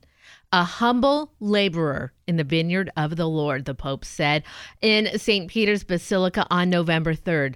Pope Francis presided on Friday morning at a Mass of intercession for the repose of the soul of Pope Benedict XVI and the six cardinals and 147 bishops and archbishops of the Catholic Church who have died since November of last year. The Mass for deceased cardinals and bishops is celebrated every year at the Vatican during the week of All Saints and All Souls Day. In his homily, Pope Francis reflected at length on the virtue of Christian humility, which he said is not simply one virtue among others, but the basic disposition of life, believing ourselves to be in need of God. A federal judge yesterday ordered counties throughout the state of Oregon to release criminal defendants from jail if they're not appointed a lawyer within seven days of their initial court appearances amid an ongoing public defense crisis. U.S. District Judge Michael J. McShane ruling went beyond his August temporary decree that required the release of criminal defendants only in Washington County if they've been held for 10 days without a lawyer. As of yesterday, there were 14 indigent defendants housed in Washington County jails without access to counsel and 135 statewide. There are an estimated 2,700 individuals out of custody across the state, some awaiting attorneys for as long as 269 days. The average wait time for counsel is now 63 days across Oregon. Visitors planning a trip to Rome and hoping to save some money by staying in a monastery, convent, or other church run facility might do well to lock their rates in now because many of those outfits may soon be jacking up prices in order to pay off millions in back property taxes. Recently, the Episcopal Conference of Italy dispatched a letter to Italian bishops informing them that church run facilities in their diocese may be facing collection requests for unpaid property taxes from the period of 2006 to 2011 based on a recent ruling from the EU that is overturning exemptions granted in Italian law. Although precise figures are hard to come by, one conventional estimate is that the total in unpaid property taxes the Italian government now theoretically is required to collect could be somewhere between 3 and 11 billion dollars. That's quite a swing there, but uh, well, they're going to try to get it. Aren't they euros? They're I think you're probably right. During the period of those years, Italian law stipulated that entities operated by the church, such as bed and breakfast accommodation, guest houses, restaurant shops, even cinemas, were exempt from property tax requirement as long as some portion of the facility was dedicated to religious purposes. Amazon used a secret algorithm to essentially help raise prices on other online sites and also destroyed internal communications as the Federal Trade Commission undertook an antitrust investigation against the Seattle based company, according to newly unredacted portions of the agency's lawsuit. The new excerpts unveiled yesterday allege executives at the e commerce giant intentionally deleted communications by using a feature on the popular app Signal that makes messages disappear. In a prepared statement, Amazon spokesman Tim Doyle called the FTC's claim baseless and irresponsible. The FTC in 17 states are suing Amazon, filing the suit in September, alleging that the company was abusing its position in the marketplace to inflate prices on and off its platform, overcharge sellers, and stifle competition. Amazon is accused of violating federal and state antitrust laws, but the Seattle based company has responded with a vigorous defense of its current business practices. The first ever Portland Public School teacher strike continued into a second day Thursday. The school's already scheduled to be closed on Friday, meaning the earliest students could return to classrooms would be Monday if Portland Public Schools and its teachers union can reach an agreement. Portland Public is now asking paraeducators, teacher assistants, and librarian assistants to help students with reading. Portland Public has given paraeducators thick lesson packets to review so they can coach kindergartners through third graders on reading. Lessons are expected to begin on a Monday. Some tasks are relatively straightforward, they said, like asking students to read words and phrases as well as identifying commonalities in words. Other topics, much more in depth, like teaching phonemic awareness. Portland Public Schools said that students don't have to accept the coaching. The lessons are an attempt to ensure students don't fall further behind. And in sports, imagine the end of the Civil War, or what used to be the Civil War. Oregon and Oregon State, after November 21st, may not play each other. Oregon released its schedule as the Big Ten finalized date for its conference schedule yesterday, and it does not include a game with rival Oregon State. The two schools are continuing to have discussions about playing a football game in 2024, but the Ducks would need to negotiate a buyout or move a game with one of its non conference opponents. Oregon and Oregon State have played 126 games, the 10th most in a series among NCAA Division I schools. They played the first game back in 1894 and have met every year since 1945, but that streak could be coming to an end at the 78th consecutive game on November 24th at Autzen Stadium in Eugene. Well, uh, more immediate this weekend, uh, the Beavers are on the road and Boulder, Colorado to take Oh. on Coach Prime, Neon Deion, and the Colorado Buffaloes. Meanwhile, the uh, Ducks are home in Autzen Stadium taking on Cal tomorrow afternoon. Our parents grew up going to church every first Friday of the month and taking part in Sacred Heart devotions. But in recent decades, the pious practice has fallen out of practice and is dismissed by some as an old fashioned uh, dedication. The main reason for the decline in interest in the devotion is probably rooted in simple ignorance. People don't know what First Fridays are all about. Families and parishes may not have adequately passed down their importance to the next generation. Well, today it is First Friday, and some here are some things you need to know about today and the devotion.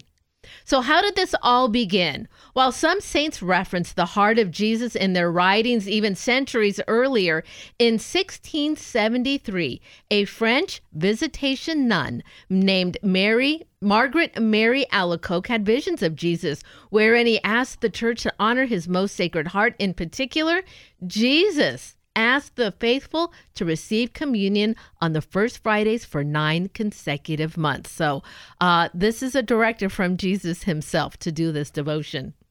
Why nine consecutive months? Well, the number nine is traditionally associated with a novena and finds its origin in the nine days that the apostles spent in prayer before Pentecost. So, why are you supposed to do first? Excuse me. How are you supposed to do these this first Friday devotion? Here's what you can do. You go to mass and receive holy communion with the intention of honoring Christ's sacred heart. If you are not in a state of grace and thus unable to receive, you will also need to go to confession today. There are 12 promises. Wait a minute. Why'd you look at me when you said ah! you and me both, then. I'll see you in line. 12 promises are connected to this devotion, including peace in their homes, lukewarm souls will become fervent, and abundant blessings upon all their undertakings. Go online. You can read the full list of them. It's incredible what this devotion offers.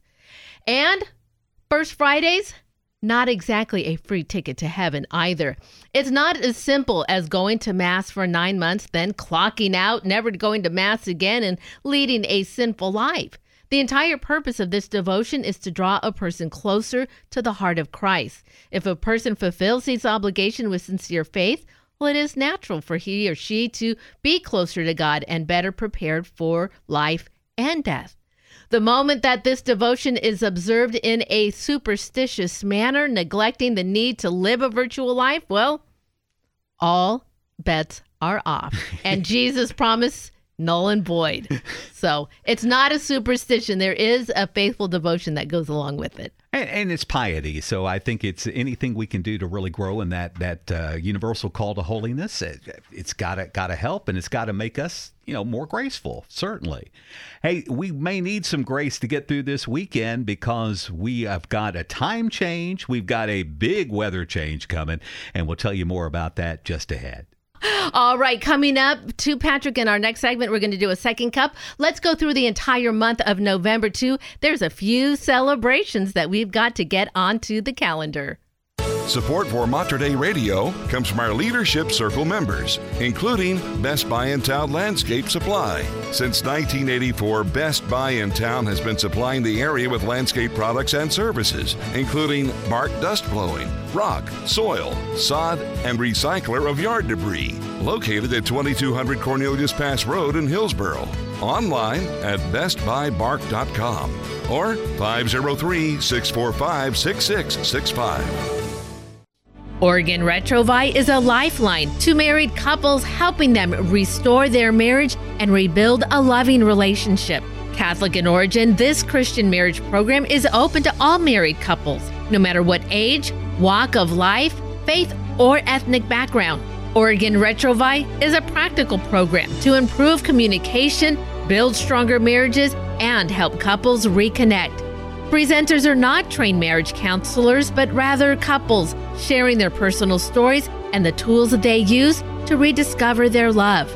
Begin your journey to healing. All it takes is a decision to find out more. Go to helpourmarriage.org and start the process today. That's helpourmarriage.org to learn more about this transformational program.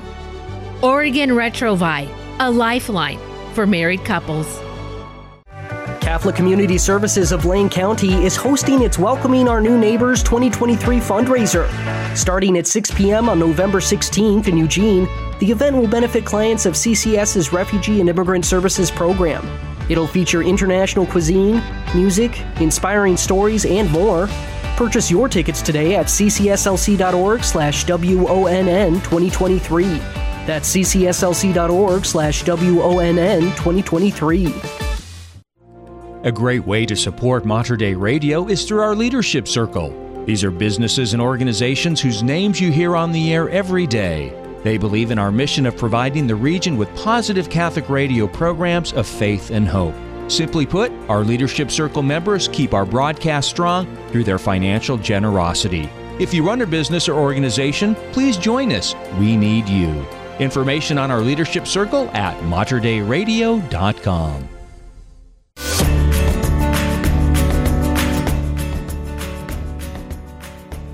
844 Mater Dei Radio, the bridge between your faith and everyday life. I think that fog out there is increasing, Brenda. It looks like it's getting worse. So if you're on the road, be careful. We could see some spots of sunshine, though, and then everything changes around 4 o'clock this afternoon as the uh, precipitation rolls in. 60% chance of rain, high 61, a 100% chance of rain tonight, low 57, and then rain every day all the way on that forecast into next Wednesday. Currently, it is 49 degrees and still foggy at Holy Redeemer Catholic Church in Vancouver. And 50 degrees in North Portland at Holy Redeemer Parish here in the Rose City. Patrick, you are right. Us here sitting on top of Sylvan Hill, looking out the window. The fog that was down in the valley is lifting, but it's lifting right up over us. So we're starting to get kind of a, a cloudy, foggy view. But yeah, if you're on Highway 26, you're going to run right into a, a, bank as you head down the hill. Yep, for sure. Uh, going up and going back yeah. down, it looks like for sure. But you know what? Fog won't keep us from celebrating a beautiful First Friday devotion. I just love this dedication. The more I learn about it, the more you can't help and think, why am, have I not been doing this all along? And first Saturday too. But you know, I was thinking, Brenda, this morning, the first Saturday and first Friday, they didn't correspond back to back for a couple months here. You know, they they were kind of staggered. Like first Saturday oh, would happen would come because it was the first, Friday, and then you have right, to wait. Right. So we get get them back to back today after we had that triduum of, of feast uh, just over the last three days. So it, it's great to be Catholic to have all these celebrations. And look at all the saints we've got this month. This I was realizing when we were going through getting prepared for today, going, we're going to get your calendar out. We're going to mark down some important days to remember. There are some heavy hitters, some big leaguers of saints that Today are and tomorrow already. Alrighty, so today's saint is Saint Martin, Martin de Porres. That's a tomorrow, beautiful- St. Charles Borromeo and brother Charles How Borromeo. incredible is that? getting Ordained a priest tomorrow up at Mount Angel. So that, that kind of goes maybe hand in hand. maybe plan that that They way. probably I'm did. sure, They're but smart folks. that it's on a hmm. Saturday though, so that way people have off. He said Mount Angel Abbey sent a notice out about his ordination to the priesthood. Everybody's invited. They said, "Come on down to the hilltop." And if you can't get there, you can always watch the stream on the Hail Mary Media app because we stream the monks, you know, liturgy of the hours and anything really happening in the church there on the hilltop gets streamed on the app, including the ordination tomorrow. That's right. And you can even stay up a little bit late with the celebrations that are going on because at two o'clock in the morning, you get to fall back your clocks and you're going to pick up an extra hour of sleep. Do not forget because you're going to show up at the wrong time for Mass on Sunday. Get you more time to pray. That's it. More time you spend with Jesus, the more time you want to spend with Jesus. So then also looking forward. Now this is an unusual one too. It is the feast of the holy relics preserved in churches and dioceses. That's a feast day also on Friday. I'm like on Sunday, and I'm like, well, I've not heard that before. But you know that when you've come in contact, encountered a holy relic, you you're like, I am amazed. I am amazed. I think that just recently, uh, Mount Angel Abbey had a celebration of their relics, and in every church, embedded in the altar is a relic, is a holy relic. It's quite a quite an interesting tradition, but uh, that Mount Angel collection is uh, very very impressive. We had an uh, event there, I guess it was about three years ago, and they brought the relics out, and there was, I mean, there was an audible gasp when people saw it. Like they were just like really just impressed and Yes. amazed by that. So I didn't quite realize there was a feast There's day a- just dedicated to the relics. Just dedicated to- Sunday. Okay. Makes absolutely sense. Uh, okay, now moving along in the week, next Thursday, the 9th, it is the feast of the dedication of St. John Lateran Basilica. Now, I bring this one up because I am looking forward to a trip again uh, next spring. Me and a group of people, along with a good deacon, uh, going to the to Rome to see some of these things. Italy, you have been warned. Just get ready. That's right. Uh, but what I remember about, I got to visit that years ago when we were there on our first trip. We sat at the uh, inside the church and attended a celebration mass for the canonization of Saint Kateri Tekakwitha. Now, the parish had brought in an orchestra to play for the mass, a full orchestra. And it was the most beautiful music that I've ever heard in a mass. It resonated through that that just that huge, huge um, ceiling in there. Ah, it was incredible. Just I felt so blessed to be able to sit there in mass that day. Now, am I right? St. John Lateran is the Pope's church. Is that right? I believe that you are correct. okay. Yeah, that that is correct. And uh, and as you would expect, the Pope's parish, very very beautiful. I think people think it's St. Peter's Basilica, but it's not. it's he has not. a parish that's actually assigned to him, and I, I it's St. John Lateran. Yeah. So then, as we go through to also Saint Martin of Tours. Oh, His yeah. feast day is on the 11th, and then you keep going around. Uh, jumping Saint Jehoshaphat, his feast day is on the 12th, and Mother Cabrini, Saint Frances Cabrini, is on the 13th. So what a wonderful feast One of those day. American saints. One of those American saints. Let's see. I want to say I think in uh in Washington D.C. at the National Basilica there is an ivory sculpture or white marble sculpture of Mother Cabrini with children around her. I'm pretty sure. Uh, one of our American saints that we honor. Okay, and then I'll I'll point out on the 17th for my own daughter Ashlyn Elizabeth, Elizabeth of Hungary. And I told David the story about how she's still sour at me because on All Saints Day parade when she was little, I dressed her up as Saint Elizabeth Ann Seton, all in black with the black bonnet, whereas our da- other daughter Amanda was an Indian uh, kind of buckskin looking. She was Saint Kateri Tekakwitha, and she just didn't like it. well, it turns out her her patron saint is in fact Saint uh, Elizabeth of Hungary, and she was a princess and queen. And so Ashlyn's still sour that she did not get to be a princess for the All Saints Day uh, and a parade. wonderful example of piety. Uh, just incredible. She fed the hungry. Yeah. uh-huh. yeah. And you'll see that picture of her. She's got a basket of bread. Yeah. In her images. Okay. Now, there are many feast days dedicated to our Blessed Virgin Mary. One of them falls this month on the 21st, the presentation of the Blessed Virgin Mary. Now, I don't know actually much about this this feast day, but I mean, I would imagine the presentation of, of her as a child into the temple. That's correct, from what I understand, and uh, it's it, certainly uh, tradition holds that she was what was considered a temple virgin, Mm-hmm. and uh, there's uh, so a lot of a lot of interesting stories around that, and how she wound up with Saint Joseph regarding that as well. And if you see Saint Joseph with the lilies, Yes. It's related to that because when they were trying to find the suitable, you know, spouse for the Virgin Mary, his staff bloomed. And they knew that he, he he was the one. That's just one of the That's beautiful legends. stories associated Oh. with their oh. relationship. But yeah, I like that. so in that she had been presented in the in the temple prior to that. So What a beautiful day if you can find lilies to bring those home on that day. Maybe some some Christmas lilies of some sort. Uh, if you go to St. Cecilia's in Beaverton, you get a special feast day this month on the 22nd. It is the feast of St. Cecilia's. You're supposed to celebrate when when your church's dedicated saint falls you know in the year you're, that's supposed to be a celebration day for your parish so you're supposed to have a great meal and a celebration uh saint cecilia and she's the patron saint of music, so you know they're going to have a great musical program for that. For sure. Uh, and of course, the very next day across the United I States. I know what that is. What's that day? That is Turkey Day. Turkey Day, Thanksgiving Day. I'm going to have a house full this year. You're going to be with your family too. I am. I'll be in Texas. So we'll be celebrating down in the Lone Star State. And my mother's birthday is the day before on the 22nd. So the Oh. Yeah, the, the Feast of St. Cecilia is my mother's birthday too. So a week of eating well for you for oh, sure. I guarantee you there will be uh, uh, I'll have to I'll have to watch. I have to do good, but it is hard to resist all those things that you grew up eating. You know what I mean? Oh, for and then you go home and they just keep putting it out and putting it out in front of you and you, you got to be polite. You got to eat it, right? That's right. and then, of course, as we round out that weekend, perhaps you're doing a little Black Friday shopping. The weekend is upon us. The last Sunday in the liturgical year falls on the 26th of November. Oftentimes we drop into Advent right away, but we've got a whole nother week before the first Sunday of Advent. That starts in December.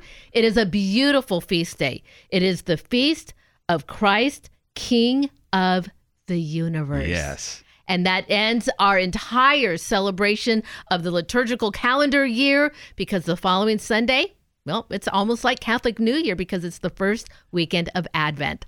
So mark your calendars. There's a lot going on in the month of Dece- of November, and we hope you enjoyed today's second cup.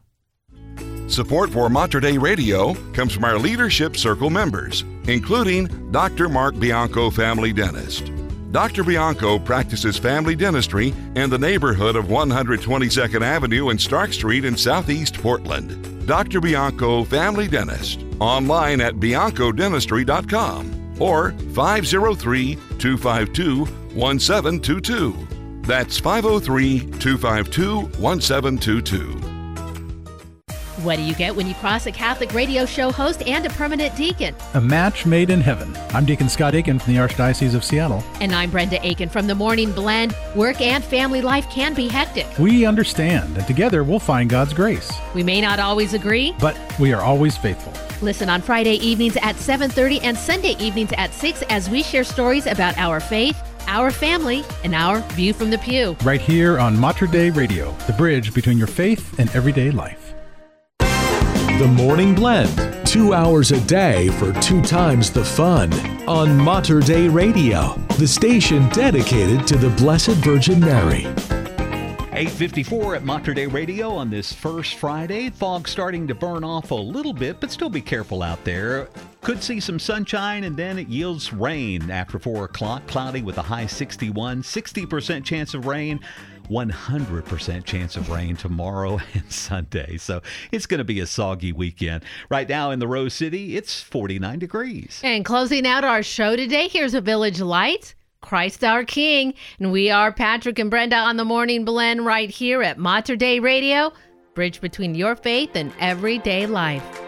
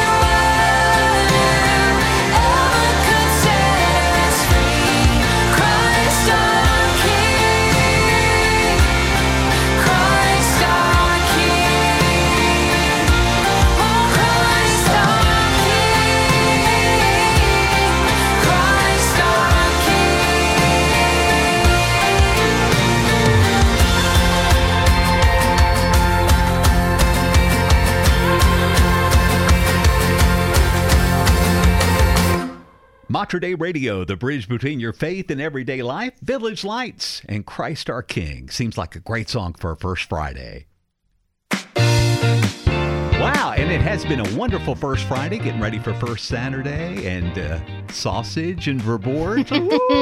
Can't wait. Oh, sounds great. And of course, I'm hoping this little dry patch again lasts for those wonderful senior pictures of my son this afternoon. He is just like, whatever, mom.